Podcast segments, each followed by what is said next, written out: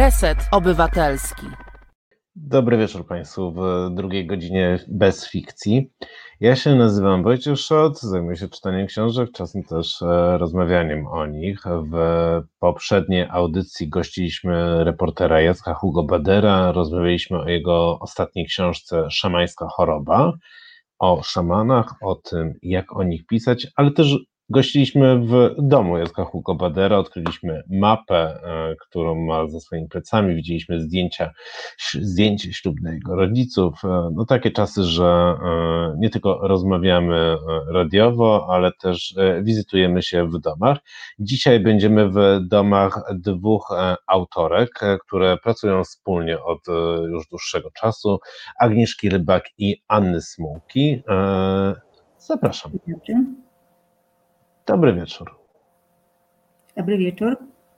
Dobry wieczór. Fajnie, że się słyszymy. Agnieszka Rybak, dziennikarka, pracowała m.in. w Newsweeku i Polityce. Zrobiła też wywiad z Ludwikiem Dornem, co w aktualnej sytuacji politycznej jest bardzo atrakcyjnym tematem, ale o nim dzisiaj nie będziemy rozmawiać. E, dzień dobry. Jeszcze raz.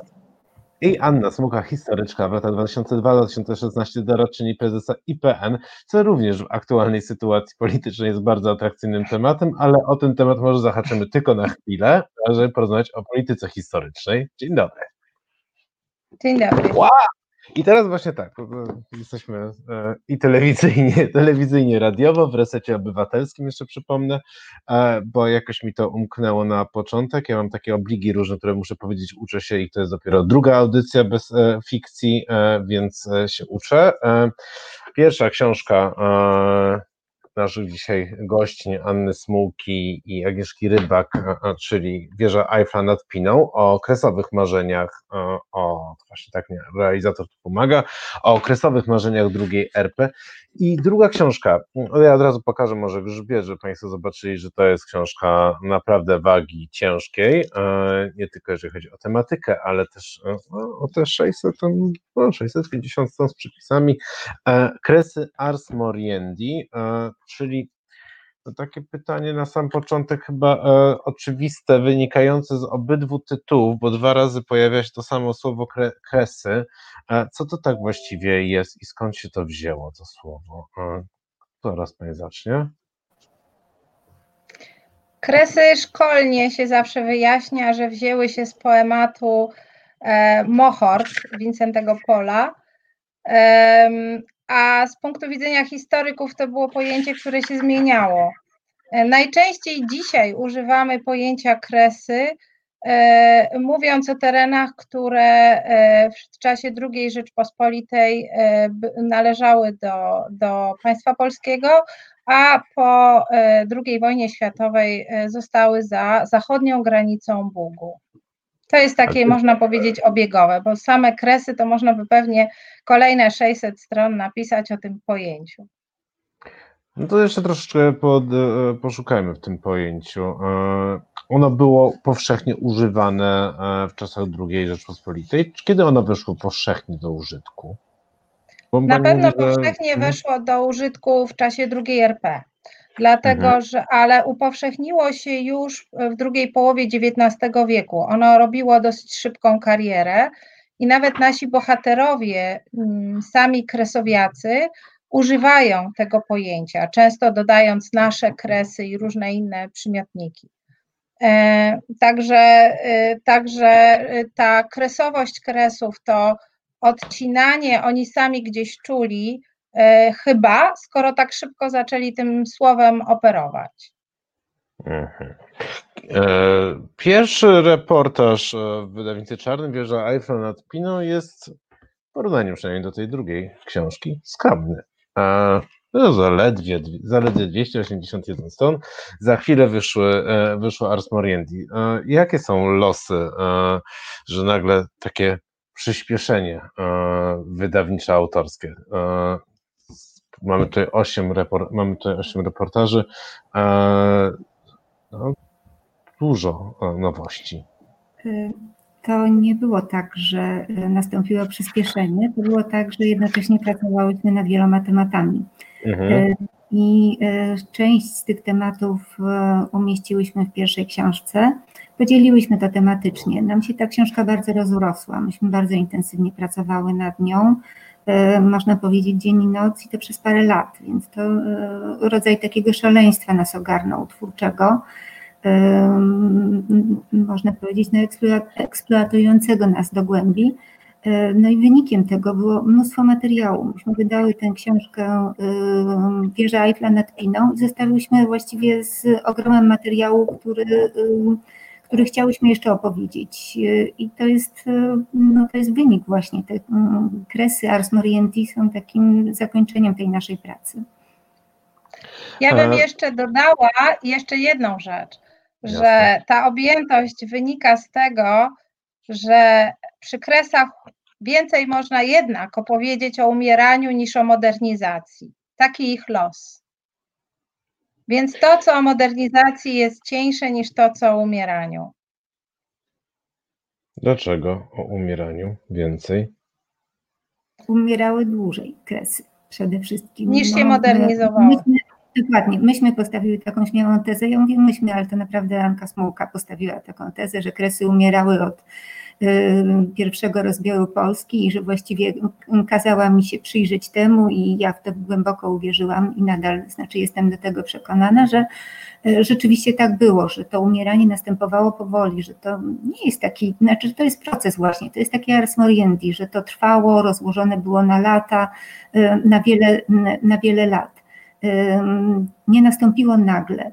Y, jak powiedziałam, chciałyśmy pokazać, że mm, chciałyśmy pokazać ten proces, uchwycić to umieranie takie właśnie powolne, to troszkę tak jak drzewo, które, mm, któremu podcina się korzenie. Ono jeszcze istnieje, jeszcze gałęzie są zielone, a potem, mm, potem nikną, nikną, nikną i właściwie nic z tego nie zostaje, gdzieś obok nawet jakaś roślina, prawda, jakaś y, mhm. ewentualnie młoda, natomiast samo drzewo umiera i taki długi proces umierania, no to właśnie E, to jest właśnie ta, ta grubość tej książki. E, proces umierania to jest też proces odchodzenia pewnych e, nazw czy miejsc w niepamięć. Sam zajmując się dwudziestoleciem i okresem przed, odkrywałem różne miejscowości, które okazywało się, że były dla wszystkich żyjących wtedy oczywiste jak dzisiaj jedziemy do Zakopanego, e, po drodze mijając Poronin, e, e, czy jedziemy do Sopotu, tak dla wielu, przynajmniej tej klasy ziemiańskiej, było oczywiste, że się jedzie do Lipawy czy do Połągi. We waszej książce zwłaszcza Lipawa odgrywa bardzo ważną rolę. Co to jest za miasto? Może powiedzmy teraz o tym mieście i w ogóle właśnie o takich miastach, chciałbym właśnie pogadać o takich miastach, które E, dzisiaj z naszej perspektywy one właściwie w ogóle nie istnieją, nawet nie wiemy gdzie jest, bo ja myślę, że większość e, słuchaczy i słuchaczek e, Połągę, do Połągi chyba można się już dostać samolotem, do, wydaje mi się, jako do kurortu. Są jakieś tanie loty były chyba przed pandemią uruchomione, no ale o Lipawie to wiemy raczej niewiele. Ja myślę, że mało się interesujemy państwami bałtyckimi i to jest, to jest błąd. E, Lipawa podobno teraz, e, nie wiem, bo myśmy tam nie dotarły, e, natomiast Lipawa jest podobno bardzo, bardzo brzydkim miastem i bardzo straciła na, straciła na znaczeniu wtedy, kiedy my to opisywałyśmy, no, czyli właściwie pod koniec XIX wieku, to było takie miejsce, w którym, w którym właściwie, co prawda, rządziła Rosja, ale, ale wpływy niemieckie były silniejsze. E, bardzo, bardzo to jest ciekawe zresztą, że właśnie mhm. to milieu, to otoczenie miasta e, niemieckiego, portowego jednak, e, takiego właśnie z bardzo silną tradycją protestancką, bardzo długo się broniło przed rusyfikacją i bardzo skutecznie. Tam powstawały cerkwie, ale one się, to się nie przyjmowało. I Polacy znaleźli sobie w Lipawie azyl do kształcenia dzieci, do kształcenia młodzieży. To było takie miejsce, gdzie właściwie przenosili się inteligenci, inteligenci po to, żeby dzieci mogły się kształcić w bardzo dobrych szkołach w Lipawie. Na wysokim poziomie, właśnie z językiem, z silnym językiem niemieckim, żeby nie uległy rusyfikacji. W jaki sposób e, to się udało? Bo to, e, to musiały być jakieś e, szczególne wpływy, no bo z historii jakby no nam się wydaje z takiej, no właśnie znowu to oczywiście, co padło już na początku szkolnego, szkolnej wiedzy historycznej, jeżeli w ogóle mamy jakąś wiedzę o tym okresie, że no wszystko było takie zrusyfikowane i było tak straszne, to się nagle okazuje, że jakieś takie enklawy wolności powstawały. Jaki był proces tego powstawania? Ja myślę, że to. No dobrze. Hmm? Ja myślę, że trzeba pamiętać o jednym, że Lipawa e, leży w tym rejonie, e, gdzie prym wiodą kulturowo niemieccy, nie, bałtyccy, nie, Niemcy albo e, e, Bałtycy Niemcy albo niemieccy Bałtowie, jak oni lubili o sobie mówić, bo w Niemczech to jest cała wielka dziedzina wiedzy, czy tak, czy tak. Ale tak czy inaczej to jest dawna Kurlandia i e, stąd bierze się cała i Kurlandia, która e, e, staje się częścią Imperium Rosyjskiego, ale ona się nie glajszachtuje kulturowo, a ze względu na absolutną lojalność polityczną e, Niemców bałtyckich, którzy stają się e, bardzo ważną częścią aparatu państwowego carskiej Rosji, oni utrzymują tą dosyć e, nietypową jak na Rosję enklawę wolności kulturowej, z której zaczynają korzystać inni. I to się skończy dopiero po I wojnie światowej, kiedy oni zostaną stamtąd wyrzuceni na fali budowania się nowych państw bałtyckich, które e, w wielu wypadkach nie lubią tak samo Rosjan, jak i tych Niemców bałtyckich. Więc budują swoją, budują swoją niezależność, usuwając jednych i drugich.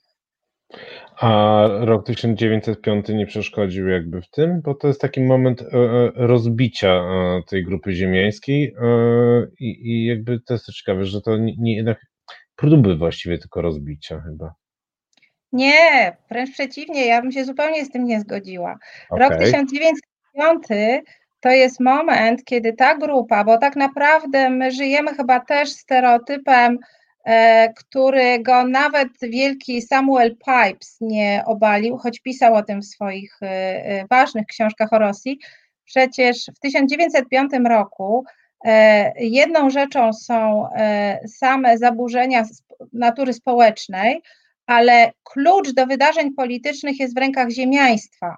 I tak naprawdę duma państwowa bierze się stąd, czyli pierwszy rosyjski parlament, a za nim idą liczne wolności, ograniczenie cenzury, e, zezwolenie katolikom na wyznawanie, na wolność wyznania. Nie tylko katolikom, wszystkim, ale ja mówię o tym, bo na kresach szczególnie y, katolicy na tym uzyskali wiele i mogli stawiać wreszcie kościoły, szczególnie, że wiele zostało skonfiskowanych w, w ciągu tych 100 lat zaborów.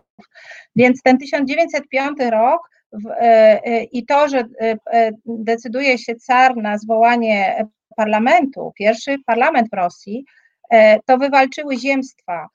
Wielki kongres mhm. ziemstwa, które Aleksander II na fali reform powołał, to był samorząd lokalny, w którym rej wodzili ziemianie, ale nie tylko oni tam byli, ale rej oni wodzili. I w 1905 roku oni wciąż wodzą rej, oni są bardzo antycarscy, bardzo silna jest to poczucie, że oni chcą e, zmian w Rosji, zmian demokratycznych, idących w tą stronę, w którą poszła Europa Zachodnia już dużo wcześniej. I ten zjazd ziemstw e, ogólnorosyjski jest, y, y, mhm. jest takim właściwie kulminacyjnym punktem, który zmusza cara do wprowadzenia e, tych zmian. Oczywiście to jest znacznie większy proces, są też zaburzenia społeczne, ujawniają się bardzo silnie te radykalne ruchy, które e, tak naprawdę e, idą gdzieś pod ziemią całej Rosji od połowy XIX wieku i które skończą się w 1917 roku przewrotem bolszewickim. A jak w tym wszystkim odnajdują się e, mniejszości narodowe i jaka jest wtedy sytuacja mniejszości narodowych? One próbują jaka... też wywalczyć, one próbują tak, wywalczyć też swoje miejsce w dumie i częściowo im się to udaje. Mhm. Agnieszka Rybak. Czyli one, one wystawiają swoich posłów, tak jak Królestwo Polskie, Kresy i próbują już w ramach tego tworzącego się, to jeszcze jest zalążek, ten parlament ma małe uprawnienia, ale on już istnieje i stanowi forum ścierania się wpływów różnych grup i próby wywalczenia dla siebie różnych wolności. Akurat Polakom to się nie udało, ani w Królestwie, ani na Kresach. Y, ale z kolei Litwini na przykład y, potraktowali to jako taką szkołę polityki i do Dumy wtedy, kiedy właściwie mogli prawda, wprowadzić do kolejnej tam pierwszej, drugiej, trzeciej Dumy swoich reprezentantów, znaczy swoich w sensie, w sensie regionu, to oni to wykorzystali później, to doświadczenie polityczne, które, które tam zdobywali.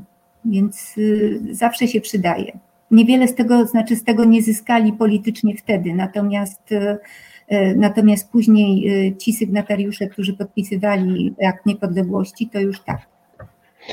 Do sygnatariuszy Aktu Niepodległości za chwilę e, przejdziemy, bo jest to jedna z takich e, e, no, najbardziej zaskakujących chyba i świetnie grających opozycją opowieści z Ars Moriendi, ale jeszcze interesuje mnie właśnie zanim przejdziemy do tej historii, dlaczego tutaj jest to bardzo ważny moment, jaka była tożsamość właśnie litewska, czy, no bo to nie wiem, dla mnie na przykład zawsze mi się wydawało tak, że to się musiało kształtować w opozycji do polskości i rosyjskości, a jednocześnie w szukaniu jakiegoś zalążka własnej, własnej narodowości, no bo gdzieś tam było cały czas myślenie o tej wielkiej Litwie, wielkim księstwie, a jednocześnie tu, tu Polacy, tu Rosjanie, a tu jeszcze no, Żydzi na przykład i, i w ogóle cały, gali, cały galimatios. Więc jak to kształtowanie się wyglądało na początku XX wieku tożsamości narodowej? Czy w ogóle istniała tożsamość narodowa? Zapraszam Mieszka? do odpowiedzi.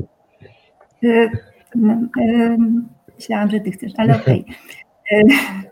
Y, tożsamość, y, jeśli chodzi o Litwinów, to oczywiście y, należy pamiętać, że takim właściwie motorem było oczywiście, motorem sprawczym było powstanie styczniowe. Mhm. I to, co się stało po powstaniu, a mianowicie, prawda, uwłaszczenie. To był proces, który spowodował, że Litwini, którzy do tej pory byli, no, głównie, prawda, to, to byli chłopi, E, oni e, uzyskali pewną, e, pewną stabilność finansową. To im bardzo, bardzo pomogło, ponieważ to spowodowało wzrost tej świadomości narodowej. Oni wtedy sobie uświadomili, że to jest teraz albo nigdy i zaczęli kształcić dzieci masowo, na co też pozwalały władze carskie. I ta pierwsza inteligencja, ten pierwszy, y, ta, ta, pierwsza wykształcona właśnie inteligencja to są ci, którzy wywalczą, y, wywalczą wolną i niepodległą Litwę. E, to będą właśnie, y, to będą ludzie pochodzenia głównie chłopskiego, którzy się wykształcili w Petersburgu na przykład, ale bo głównie właśnie w tych jakby uniwersytetach, ale mają bardzo silne poczucie świadomości narodowej i bardzo silne poczucie krzywdy również. E, I to będzie krzywda e, również, znaczy to poczucie krzywdy wobec, prawda, wobec Polaków. Oni będą tworzyli oczywiście e, wolną Litwę w opozycji do Rosji i w opozycji do Polski, ale innego wyjścia to też warto sobie uświadomić. Bardzo chciałabym, chciałybyśmy, żeby sobie to ludzie uświadomili, że oni wyjścia innego nie mieli. E, że żeby stworzyć prawda, własną tożsamość, oni się musieli y, odciąć od Polski, y, czego, y, czego Polacy zupełnie nie rozumieli, bo to były tak zrośnięte rodziny, jak pokazujemy na przykładzie Narutowiczów, prawda, gdzie właściwie dwoje dzieci, rodzeństwo z tego samego związku, z tego samego małżeństwa wybrało zupełnie dwie różne drogi. Więc przy takim zrośnięciu E, pójście w dwie różne strony jest zawsze bardzo, bardzo bolesne. No to skoro już tutaj ten spoiler e, padł i padło e, nazwisko Narutowiczów, to oczywiste pytanie, e, jak to się stało, że dwaj bracia, dwa narody, jeden Litwin, drugi Polak, ten Polak ze szwajcarskim dowodem e, wcześniej jeszcze, e, czy paszportem szwajcarskim e, i rosyjskim też, którego się zrzeka, tak, chyba, mm, mm, o ile pamiętam. Więc jak to się dzieje, że dwóch braci, jeden, jeden dworek, cały czas mam zapisaną nazwę Bre, Brewiki? Brewiki. Brewiki, tak, dobrze, zapamiętałem. E, dwór w Brewikach. E, niesamowita historia. Państwo od razu powiedzmy, którzy nas e, oglądają, słuchają, e, że Gabriela Narutowicza to Państwo jakoś powinni kojarzyć, prezydent Polski, a jego brat Stanisław był jednym z współzałożycieli niepodległej Litwy, sygnatariuszy niepodległości Litwy. Jego późniejsze losy są jakby trochę. Mm, może nie, nie są aż tak bardzo, nie odniósł aż tak wielkiej kariery, nie zrobił jak e, e, Gabriel, no ale z dwóch braci, dwa narody, skąd to się wzięło? Y, on nie zrobił wielkiej kariery, ale może też jeszcze od razu powiedzmy, że zakończył życie e, również tragicznie. Zakończył no tak. życie samobójstwem. No i jeden z domniemanych powodów to jest to, że on sobie oprócz sytuacji rodzinnej nie mógł poradzić z sytuacją polityczną, ponieważ był to człowiek rozpolitykowany i zupełnie właśnie on należał do tych, do tych którzy zupełnie nie rozumieli, że Litwa może bez Polski, a Polska bez Litwy. Jemu się to w głowie nie, nie mieściło, bo on chciał, żeby to było jednak, żeby to było raz razem e, na różnych warunkach. E, mhm. Skąd się wzięło? No właśnie my próbowałyśmy dociec, bo dla nas to było e, szalenie interesujące, jak to jest możliwe, że dwaj rodzeni bracia wybierają zupełnie mm, dwie różne narodowości. Myśmy chciały właśnie się temu przyjrzeć, tak troszkę pod mikroskopem, jak to jest. No bo dwoje dzieci, dwóch braci, różnica między nimi dwa lata, czyli w sumie razem się chowali, prawda? Wychowali się na jednych lekturach, matka ich karmiła oświeceniowymi lekturami, zresztą wychowywali się w znakomitym domu y, barona Rouen. Y, to była też ciekawa historia, bo tam właściwie no, podejrzewano, znaczy mówiono, że to właśnie matka była z nieślubnym dzieckiem barona, stąd baron się zaopiekował rodziną Narutowiczów wtedy, kiedy to było, kiedy to było tej rodzinie potrzebne. Ale oni mieli właśnie wynajętego, wynajętego nauczyciela Litwina, który to, y, który to nauczyciel, y, Lauranas Iwinskis, wpoił w Stanisławie ogromną miłość do kultury litewskiej. To było coś, co, czym ten mały chłopak nasiąkł. Pytanie, dlaczego nie stało się tak w przypadku Narutowicza, Gabriela, tego, tego nie udało nam się ustalić. Natomiast wydaje mi się, że takim, że jednak co może się wydać paradoksalne, że tym, tym czynnikiem, który wyzwolił polskość w Gabrielu Narutowiczu, była właśnie Szwajcaria. Kiedy myśmy tak przeglądały to, te, te życiorysy, to do pewnego momentu jest, jest pełna spójność wśród braci. Oni nawet socjalizują razem, razem, prawda, razem politykują, razem socjalizują. Wszystko to jest takie, chcą wszczynać rewolucję, oczywiście w Brewikach również, i potem właśnie z powodu choroby płuc y, Gabriel y, jest ratowany przez rodzinę i wywieziony do Davos. Y, I tam się zaczyna chyba taka, taka, taka, taka krystalizacja tych poglądów. Tam właściwie, no, a z kolei Stanisław, który zostaje na, zostaje na żmudzi, wsiąka w tę litewskość jeszcze bardziej. To, co go ciągnęło, co go pociągało. Ciekawe jest to, że bracia chyba ze sobą e, nie mieli dobrego kontaktu. E, od pewnego momentu te, te relacje się psują. E, I właściwie nawet, nawet, jak mówię, Stanisław zmierzał co prawda na zaprzysiężenie, ale nie dotarł na zaprzysiężenie Gabriela, natomiast, natomiast nie był na jego pogrzebie. Nie, ja bym jeszcze do, mhm. Ja bym jeszcze dodała jedną rzecz, że jest takie podglebie, bo cały XIX, tak naprawdę to jest tak, że ludzie, którzy mieszkają tam, tak jak Narutowicze, tak jak Wojniłowicz, który jest z Mińszczyzny i cała masa ziemian, oni wszyscy są dwujęzyczni. Powinniśmy o tym pamiętać, że ci z Litwy znają równie dobrze litewski jak polski, inni białoruski, zależy jaka mowa ich otacza i to jest zawsze ta ich druga mowa, bądź nawet pierwsza, a bywa jeszcze inaczej, w XVIII wieku pierwszą mową jest francuski. Ileż my mamy opisów, łącznie z innym naszym bohaterem baworowskim, do mhm. którego mówiono po angielsku, po francusku, a najmniej po polsku, tylko ojciec i nauczyciel, jeden z nauczycieli, który był tłumaczem na niemiecki Mickiewicza, rozmawiał z nim po polsku i on zawsze potem strasznie na to się złościł, że wszyscy dookoła mówią w kilku językach, ale żaden z tych języków nie jest językiem polskim. Więc, a znał też ukraiński, bo mówimy z kolei o człowieku z Lwowa i z okolic, y, z majątkami pod Tarnopolem. Więc ta wielojęzyczność, na którą się jeszcze nakładają te wspólne języki świata ziemiańskiego, jakim jest francuski, a wielu z nich jeszcze znaczy niemiecki, bo się uczyli w Lipawie.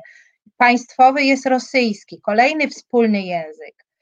E, to powoduje, że e, takie poczucie, czy jesteś Litwinem, Polakiem, E, kiedy to wszystko jest pomieszane, bo przecież jesteś i Litwinem, i Polakiem. Urodziłeś się Litwinem, mhm. gente lituanus natione polonus, czyli masz prawa jakby te obywatelskie, które gdzieś tam z Unią, gdzieś w głębokim XIV wieku spłynęły na Litwę, kiedy te dwa organizmy zaczęły się ze sobą zrastać. E, mamy ruskich, e, ruskie rodziny całkowicie spolonizowane gdzieś od XVII-XVIII wieku. On w XVIII wieku ten proces kulturowej polonizacji przyspiesza, ale zostaje świadomość korzeni. Wojniłowicz mówi, że jest bojarem białoruskim. Mówię mhm. o tym jako o tle do tej opowieści o braciach Narutowiczach, bo oni z tej wielojęzycznej i wielonarodowej gleby wy się wywodzą. I nagle gdzieś ten rok 1918 niektórych z nich e, e, zaskakuje pytaniem, a ty jesteś Polak, Litwin, Białorusin, Rusin? Oni się gubią, rodziny są mhm. mieszane. Matka się ma za polską szlachciankę zaściankową, a wyszła za inny, e, za szlachcica zaściankowego z zaścianka, który na przykład się zukrainizował, czy po prostu nigdy nie spolonizował, został nadal ruski. Przecież na przykład Iwan Franko, świet, wielki pisarz ukraińskiego, matka jest Polką. I on pierwszy język, jakiego się uczy, język kultury, dostępu do kultury, to jest polski, a jego wujek, brat matki, jest powstańcem styczniowym, tak? A jest teraz narodowym e, e, Mikołaj Ciurlonis, wielki litewski malarz i kompozytor. Przecież nauczył się litewskiego w wieku około 30 lat, poprzednio znał tylko polski i kiedy chodzi się w Kownie po Muzeum Narodowym i czyta się jego własne podpisy, jego ręką robione obrazów, one są wszystkie podpisane po polsku. To jest ten, ten zawikłany świat kresów. Stanisław Narutowicz też się podpisał e, po polsku pod deklaracją. To było e, moim zdaniem znaczące. On e, bardzo świadomie wybierał e, język podpisów. W korespondencji bardzo często podpisywał się po mhm. litewsku, ale tutaj wydaje się, że bardzo chciał, żeby właśnie, żeby ten podpis był polski. Zresztą to jest ogromna jego zasługa, bo dzięki temu no myślę, że też y, mamy prawo, y, mamy prawo mówić, że no jakoś y, prawda, zaakceptowaliśmy tę niepodległość litewską w osobie Stanisława Narutowicza. Zresztą bohatera Narodowego Litwy. no, myśmy ją tak zaakceptowali, wtedy to tak ją zaakceptowaliśmy, że writing zrobiliśmy e, trochę e, e, i to były problemy, ale padło tutaj jedno słowo, do którego ja bym chciał się odnieść, bo ono jak mówimy o opisie rzeczywistości, to ono brzmi dzisiaj na cechowanie, zaścianek. Co to słowo? Oj, Bo to nie. słowo dzisiaj, no właśnie, ale to słowo dzisiaj, prawda, tak. w e, słowniku naszym codziennym, tak. a, a, no nie oznacza raczej niczego e, dobrego i tutaj nie jesteśmy absolutnie w kręgu modernizacji. Kiedyś oznaczało coś innego. To może takie, mam wrażenie, tak. że czasem trzeba takie, takie rzeczy wyjaśnić i, i z nich są ciekawe rzeczy nam wyjdą, bo ja tu mam zaraz opis takiego zaścianka. Zaścianek e, szlachecki wygląda często jak wieś. I chyba teraz już niewielu ludzi potrafi e, odróżnić zaścianek od wsi. E, zaścianek szlachecki różni się tak naprawdę kulturowo a materialnie od wiejskiej wsi różni się niewiele bo zasianek szlachecki to są na ogół biedne rodziny, które e, czy zbiedniały, czy tak naprawdę nigdy się nie wzbogaciły. To jest stara bardzo e, e, grupa szlachty, bardzo w Rzeczypospolitej licznej, tak zwanej hołoty, czyli tych, którzy gołoty, bo to hołoty to jest właśnie białoruskie H, a gołoty, czyli tych, którzy nie mają pieniędzy, ale mają prawo głosu mają prawo głosu, mają prawo wyboru posła na Sejm. I e, to prawo dopiero Rosja im potem odbiera razem ze szlachectwem, no i ze zmianą systemu politycznego. E, w związku z tym e, ich stopień zaangażowania w sprawy krajowe jest dużo większy niż sytuacja chłopa, którego nie dopuszczono do tego świata, w związku z tym też inne są jego zainteresowania. To oczywiście też oznacza e, większy dostęp do kultury, choć też bym nie przesadzała, dlatego że są w zaścianku i analfabeci, a nawet jeżeli nie analfabeci, to ten stopień e, e, wykształcenia bywa słaby. Ale jednak on jest i to szczególnie w drugiej Rzeczypospolitej, to widać tak naprawdę, myślę, XIX wiek, później różne dramaty dwudziestowieczne pokazują, jak wielka jest różnica między zaściankiem a wsią. Zaścianek często nie lubi e, ziemianina, on jest bogaty, on, e, on na przykład e, różnie się ustawiał w czasie różnych powstań, a zaścianki często zasilały te powstania polskie, antyrosyjskie w zaborze, w zaborze, bo teraz mówimy głównie o tych ziemiach zaboru mhm. rosyjskiego, bo tam najwięcej pewnie tych zaścianków ocalało ze względu na najsłabszą modernizację. E, także to jest szlachta e, i ona doskonale ma, e, ona doskonale wie, że jest szlachtą, ma tą swoją silną samoświadomość obywatelską, rodzi się narodowa, choć tu jest wielkie pytanie i powiem szczerze, nie umiem na nie odpowiedzieć, bo bardzo brakuje mi solidnych badań naukowych nad świadomością narodową zaścianków, bo zaścianki dały całe grono pisarzy białoruskich, ukraińskich, ale też polskich. Więc tam te procesy narodowe są fascynujące i przeplatają się ze sobą te narodowości co chwilę. I zaścianki też, mimo tego, że mówimy, że ich dostęp do kultury, choćby z powodu braku pieniędzy, jest dużo mniejszy niż dużego ziemiaństwa, one są niezwykle płodne kulturowo. One wydają z siebie całą masę e, twórców, działaczy, i też y, rodzą, y, zasilają inteligencję. Ponieważ ta bieda wygna wielu z nich do miast, tam się kształcą i zamieniają się w inteligentów. Czyli jest to zupełnie inna mhm. droga niż, albo dość inna droga niż chłopska.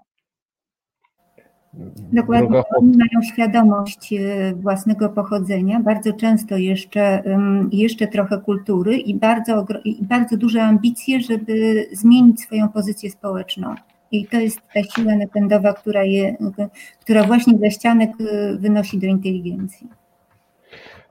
To, ktoś, to jest cytat e, w waszej książce Arystokracja ducha i, i, i rodu.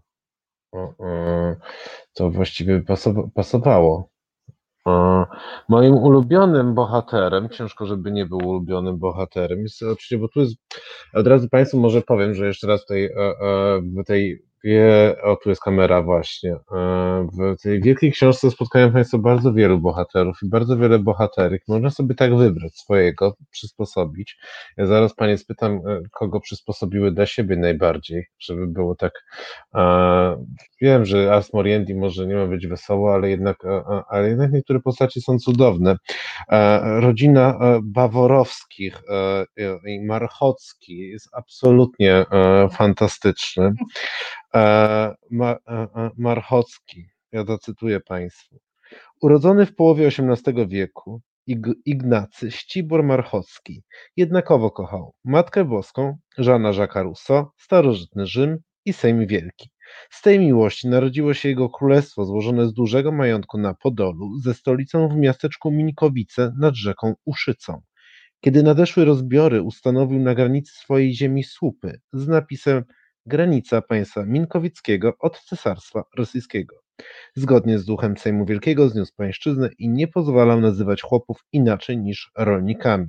Rządził za pomocą rozkazów wysyłanych do ekonomów i zarządców. Drukował je we własnej drukarni, podobnie jak papierowe banknoty Minkowickiego państwa. Dzięki niemu ukazał się pierwszy drukowany przykład Hamleta po polsku.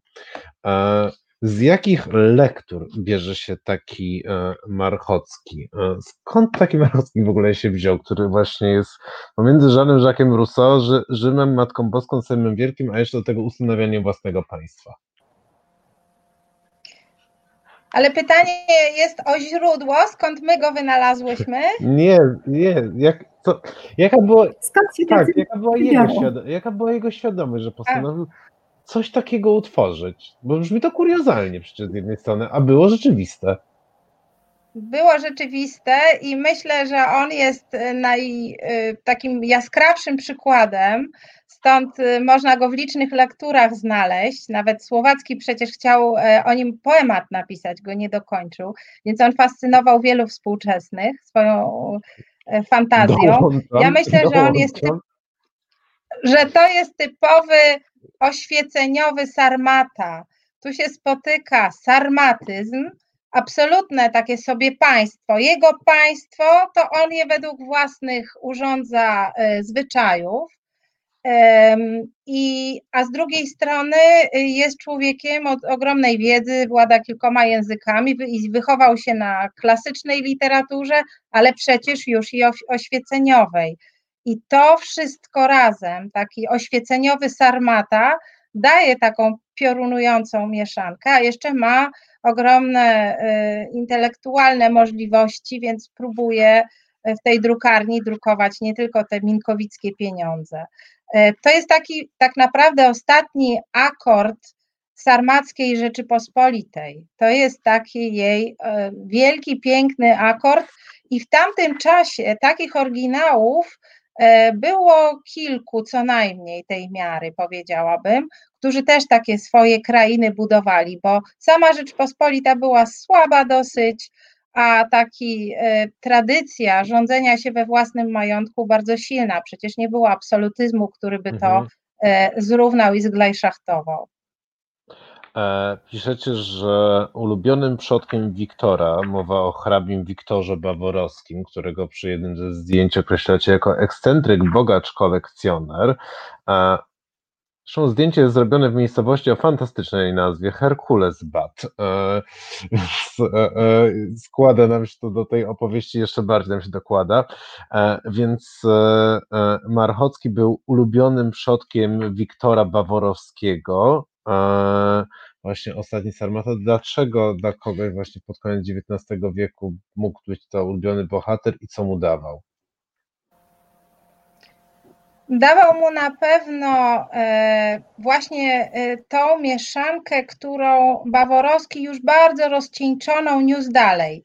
Z jednej strony tej dumy z Rzeczypospolitej, e, tyle że w wypadku Baworowskiego, o ile Marchocki e, to są ostatnie promienie słońca tej wielkiej Rzeczypospolitej, nawet jeśli jeszcze słabej, to wciąż wielkiej, e, przynajmniej w swoich oczach. O tyle Baworowski rodzi się już po śmierci tej Rzeczpospolitej i z wielką tęsknotą za nią.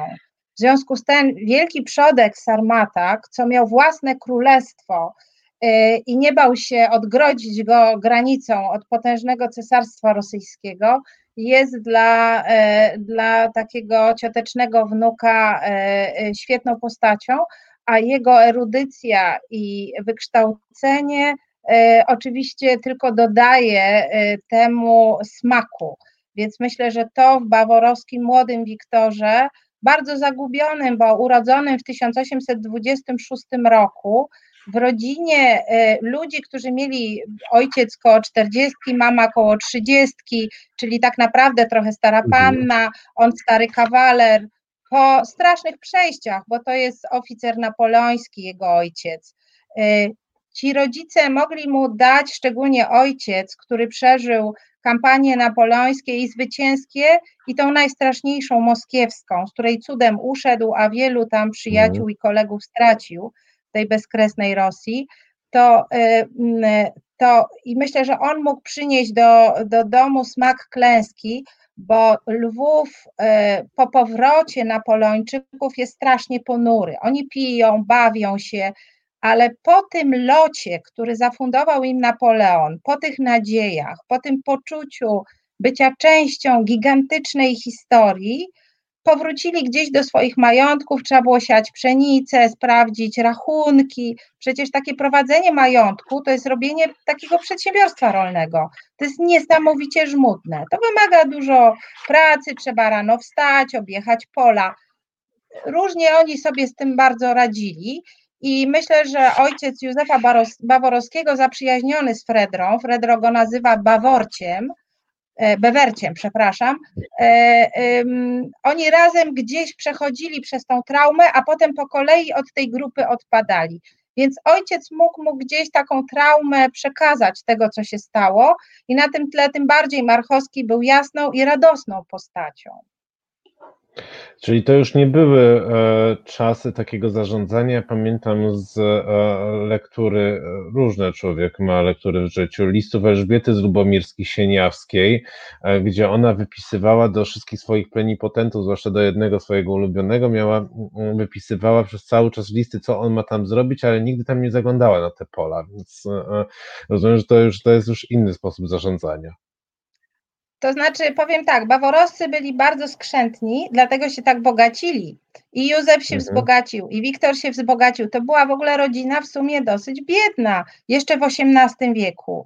E, no I e, hrabiowskim tytułem obdarzona przez Józefa II, który wobec niechęci wielkich rodów magnackich polskich szukał e, wsparcia i chciał sobie stworzyć z tej drobnej szlachty obdarowanej tytułami taką grupę, na której mógł opierać swoje rządy.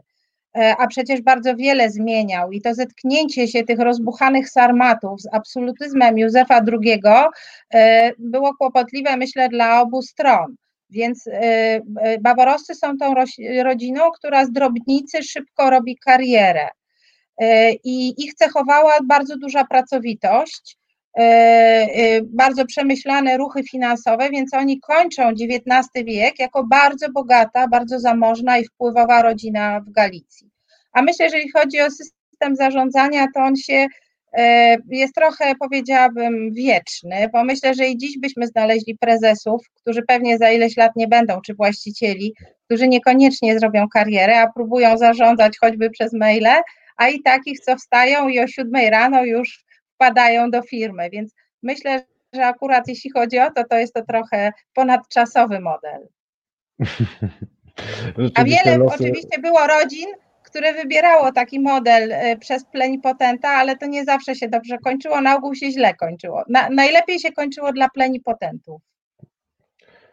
To prawda, patrząc na losy plenipotentów e, Elżbiety Sieniawskiej również, e, padło już moje, moja uwaga, że właśnie ze względu na to, że w tych ośmiu e, obszernych reportażach, zresztą e, niektóre z e, tych reportaży, czy właściwie tekstów historyczno-reporterskich bardziej, bo one łączą sobie taką metodę reportażu z metodą szerszego opisu, można zaadaptować na własny użytek różne postaci. Ja zawsze zachęcam, bo zawsze zachęcam Państwa, którzy nas słuchają, do tego, że jeżeli ktoś tam nas zafascynuje na trzecim planie, to żeby sobie go googlać po prostu, szukać, googlać, oglądać go, bo dzisiaj mamy takie możliwości, że możemy sobie wyjść poza tą książkę, mhm. która nam nigdy tego nie, nie umożliwi e, e, i sobie kogoś tam w prawie w trójwymiarze dzisiaj już obejrzeć, więc e, ja sobie tego Baworowskiego, bo on mi właśnie o tej idylii szlacheckiej bardzo dużo, która jest taka śmieszna dzisiaj, oni z tymi, z tymi domkami, znaczy z tymi świątynkami Dumania na środku szczerego pola obsadzonymi jakimiś drzewami niby z e, Włoch przywiezionymi. E, to są zawsze fascynujące obrazki. E, kogo wy dla siebie zaadaptowałyście z postaci tak najbardziej? Wielu. Agnieszka Rybak. Dobrze, to ja powiem, to, to ja się przyłączam do fascynacji baworowskiej. Wiedziałem. Tak, nie, no po prostu Baworowskiego kocham za jego wariactwo, za to, że po prostu był wielkim świrem. Y, miał ogromną oczywiście odwagę w realizowaniu swoich zupełnie szalonych poglądów. i, i pomysłów. No, czy to nie szaleństwo, że właściwie od mieszkańców Krakowa zażądał po prostu założenia stowarzyszenia bajronicznego i chciał wydać na to tam, prawda, chyba milion złotych, gotów był poświęcić po to, żeby móc z kimś porozmawiać o Bajronie. To była jego jakby potrzeba numer jeden. Był kolekcjonerem. Ja się, ja się tylko wtrącę, że wszyscy Państwo, którzy należą do jakichś klubów czytelniczych, idziecie właśnie tym tropem. Tak, tak, tak. Zdecydowanie, zdecydowanie. Zresztą on po prostu takich zanudził, tych rajców krakowskich, że oni już nie chcieli w ogóle absolutnie, nie, nie chcieli tych pieniędzy, nie chcieli jego. Ale on się nie zrażał, on po prostu wtedy wziął i przetłumaczył Orlanda Szaronego, a co? Zresztą bardzo dobrze to zrobił. No, mówię, no, to, to, był, to był wariat, ale z ogromnym potencjałem intelektualnym. Więc mnie się najbardziej w Baworowskim podoba ten polot oraz to, że naprawdę nie przejmował się innymi ludźmi, bo on był dosyć taki niezależny od opinii innych, co, no, czego mu można zazdrościć. A dla przeciwwagi, moim drugim takim ulubionym bohaterem jest Gabriel Narutowicz. To jest człowiek o takiej właściwie o wyjątkowym spokoju psychicznym, zrównoważony, mający ogromną, ogromną przecież też potencjał intelektualny. On doszedł do stanowiska profesorskiego, budował elektrownie wodne wówczas, jeden z pionierów budowy elektrowni wodnych. Ogromna pozycja międzynarodowa w środowisku naukowym, również w środowisku politycznym, sprawdzał się i przy tym ogromna skromność, wyjątkowy takt, spokój i właśnie taka no, niesamowita odwaga cywilna, ale nie brawura, właśnie odwaga w takich hmm. drobnych rzeczach, nieustępowaniu i w trzymaniu się zasad. Absolutnie cudowny człowiek dla mnie. Fascyn zafascynowana jestem.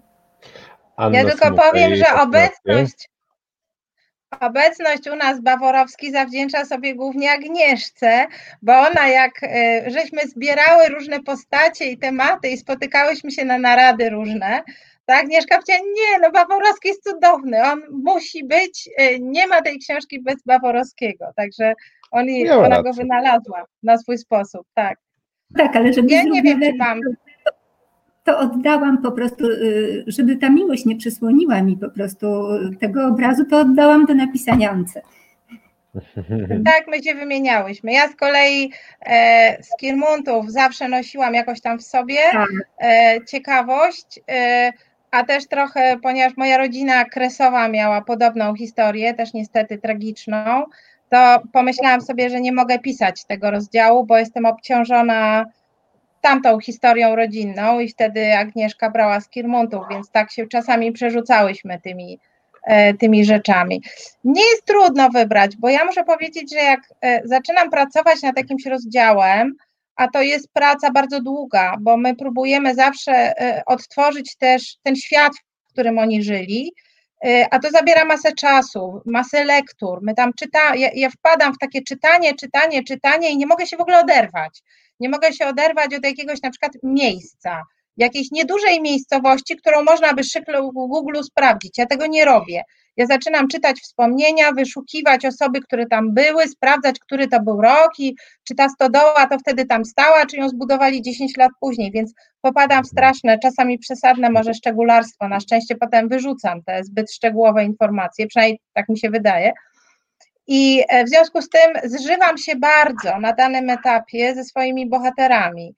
E, na pewno miałam bardzo dużo ciepła dla Wojniłowicza, bo to jest taka bardzo ładna postać i to jest człowiek, który widzi, jak wszystko ginie na jego oczach. On ma absolutną świadomość takiej, powiedziałabym, klęski wszystkich najważniejszych swoich marzeń.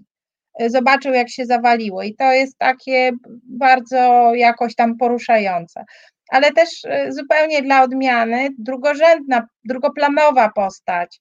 E, młody Michał Oziewicz z rozdziału o Oziewiczach, młodziutki chłopak, którego ojciec decyduje się po drugiej, który jest w dawnym województwie wileńskim, które wschodzi po II wojnie w skład Białoruskiej Republiki i w skład ZSSR.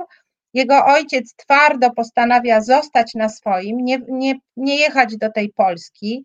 Szczególnie brzydzi go myśl, że miałby jechać na jakieś poniemieckie ziemie i brać jakieś poniemieckie domy. Brać cudze to jest w ogóle wbrew prawu Bożemu, a on jest bardzo pobożna rodzina.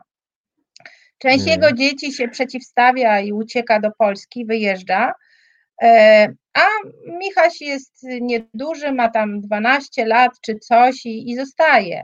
A jednocześnie jest duchem niespokojnym, strasznie, bardzo zbuntowanym i rośnie też trochę w takim trudnym czasie, kiedy rodzicom jest ciężko dopilnować jego wychowania w taki sposób, jaki dopilnowali wychowania dwóch starszych synów.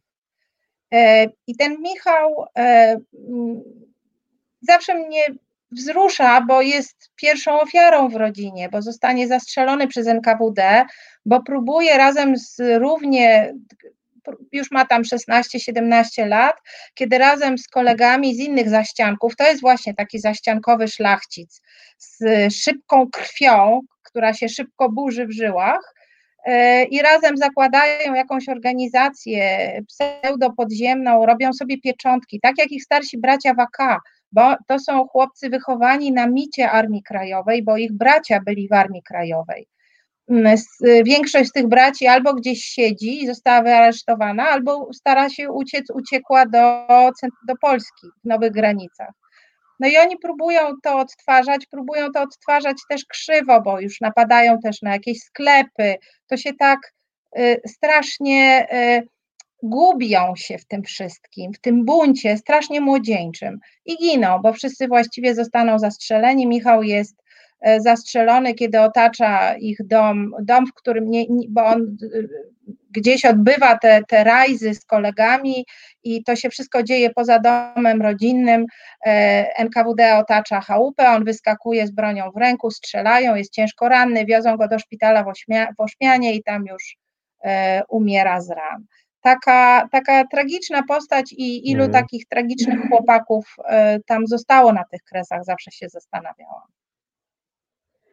A, a nie byłbym e, dziennikarzem, e, gdybym nie dopytał e, w tym wstępie, który Anna Smuka powiedziała, e, e, ale powiedziała, że nie opisała tego dlatego właśnie, z tego powodu, czyli rodzina z Kirmuntów i e, padło takie zdanie, że to coś się, co, coś się tam wydarzyło. No to musimy też Państwu powiedzieć w takim razie, co się wydarzyło w rodzinie z Kirmuntów. I jak rozumiem, opowie to Agnieszka Rybak. Ym, W rodzinie Skirmuntów, e, rodzinę Skirmuntów e, w postaci rodzeństwa Marii i Henryka e, brutalnie zabito w 1939 roku po wejściu Armii Czerwonej. Ta para staruszków, starych ludzi niestety nie przeżyła i nie byli jedynymi, których taki los spotkał. Właściwie można powiedzieć, że podzielili losy znacznej części ziemia, ziemiaństwa em, na tamtych terenach. Tam wpływy sowieckie... Polesiu były dodajmy. No, e, Tak, przepraszam, bo nie dodałam, dla mnie to jest oczywiste, przecież e, właśnie e, należy to dodać. E, Na Polesiu e, wpływy sowieckie były już bardzo silne e, i właściwie e, tragiczne jest to, że ci ludzie ponieśli śmierć e, e, z, no można powiedzieć, z poręki też, e, a tak jak Roman Skirmund nawet, e, z, z ręki własnych chłopów. E, Tych, których, których zresztą bardzo, którym bardzo pomagał. I ten tragiczny los polskich ziemian, no myślę, że jest jakoś symptomatyczny, że to jest właśnie takie ars moriendi e, tych kresów, dlatego mówimy o rodzinie Skirmuntów. E, Dodajmy jeszcze, że e, Henryk Skirmund był e, kompozytorem, e, który był tak, był kompozytorem. E, Napisał nawet pana Wołodyjowskiego i jesteśmy na etapie szukania. E, Tutaj może Anka Smułka coś doda.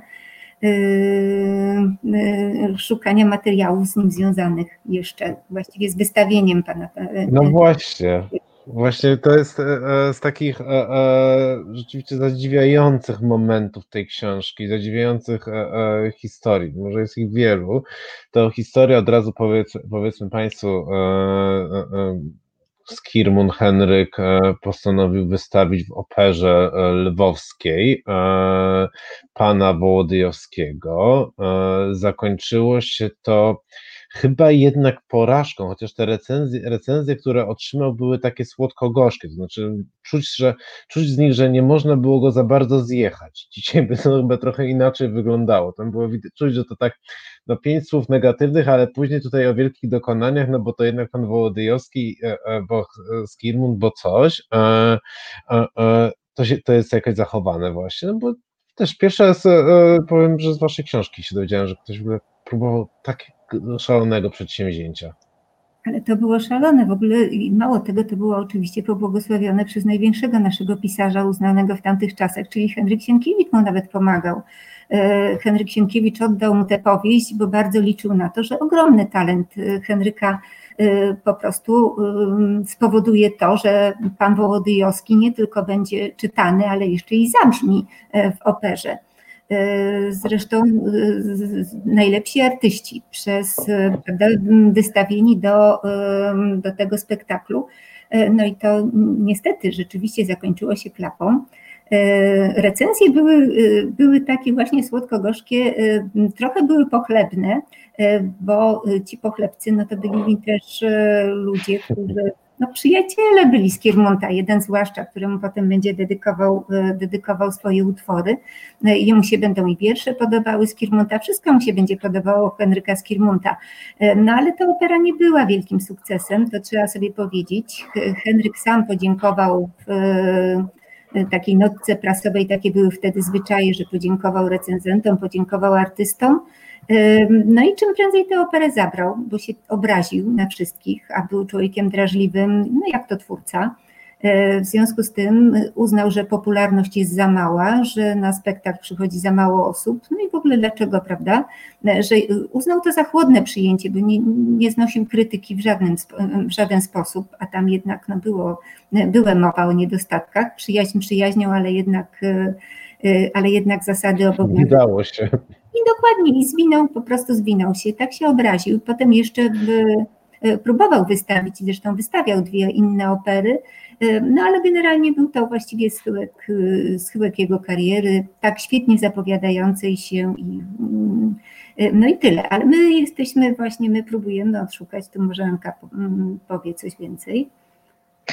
Ja współpracowałam kiedyś z Instytutem, Narodowym Instytutem Fryderyka Chopina, więc dzwoniłam do, do, do wicedyrektora i um, oni są zainteresowani tym. Natomiast, żeby cokolwiek o tym mówić, e, trzeba dotrzeć do oryginalnej partytury.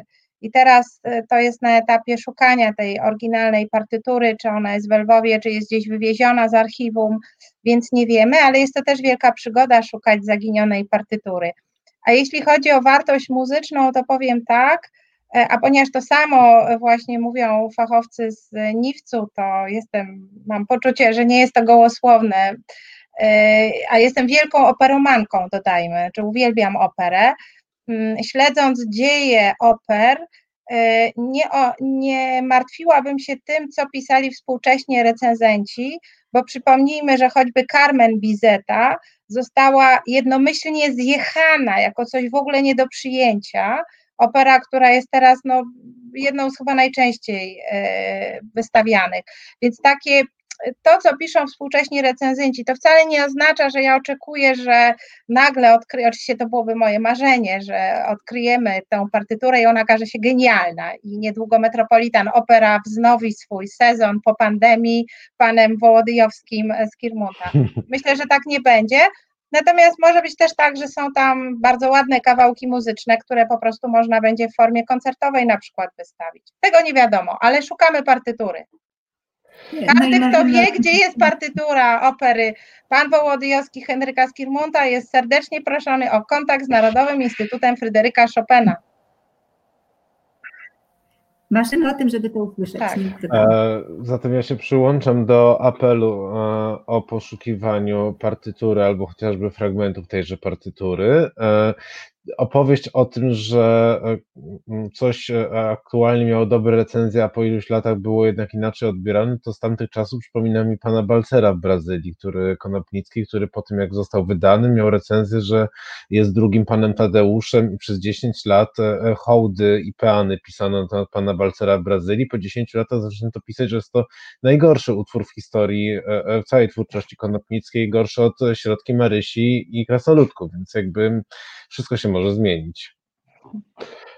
E, szanowni Państwo, e, ja się cały czas staram e, i moje drogie gościnie, ja się cały czas staram nauczyć, że 60 minut to jest 60 minut i że godzina bez fikcji to jest godzina bez fikcji, a nie dwie godziny bez fikcji, chociaż jak widzicie w Ars Moriendi zawartych jest tysiące historii, dziesiątki losów i opowieści, a autorki jak uczestniczki wielkiej gry, kiedy zadaje się pytanie o postać opisaną na pół strony, E, tworzą kolejną opowieść na ileś e, e, stron, którą można by rozpisać też ewentualnie na partyturę. Przypominam, że poszukujemy partytury pana Wołodyjowskiego Henryka Skirmunta, ale ucząc się tego, że 60 minut to jest 60 minut, serdecznie dziękuję za dzisiejszą godzinę bez fikcji.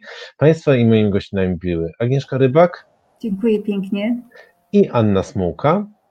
Dziękuję bardzo.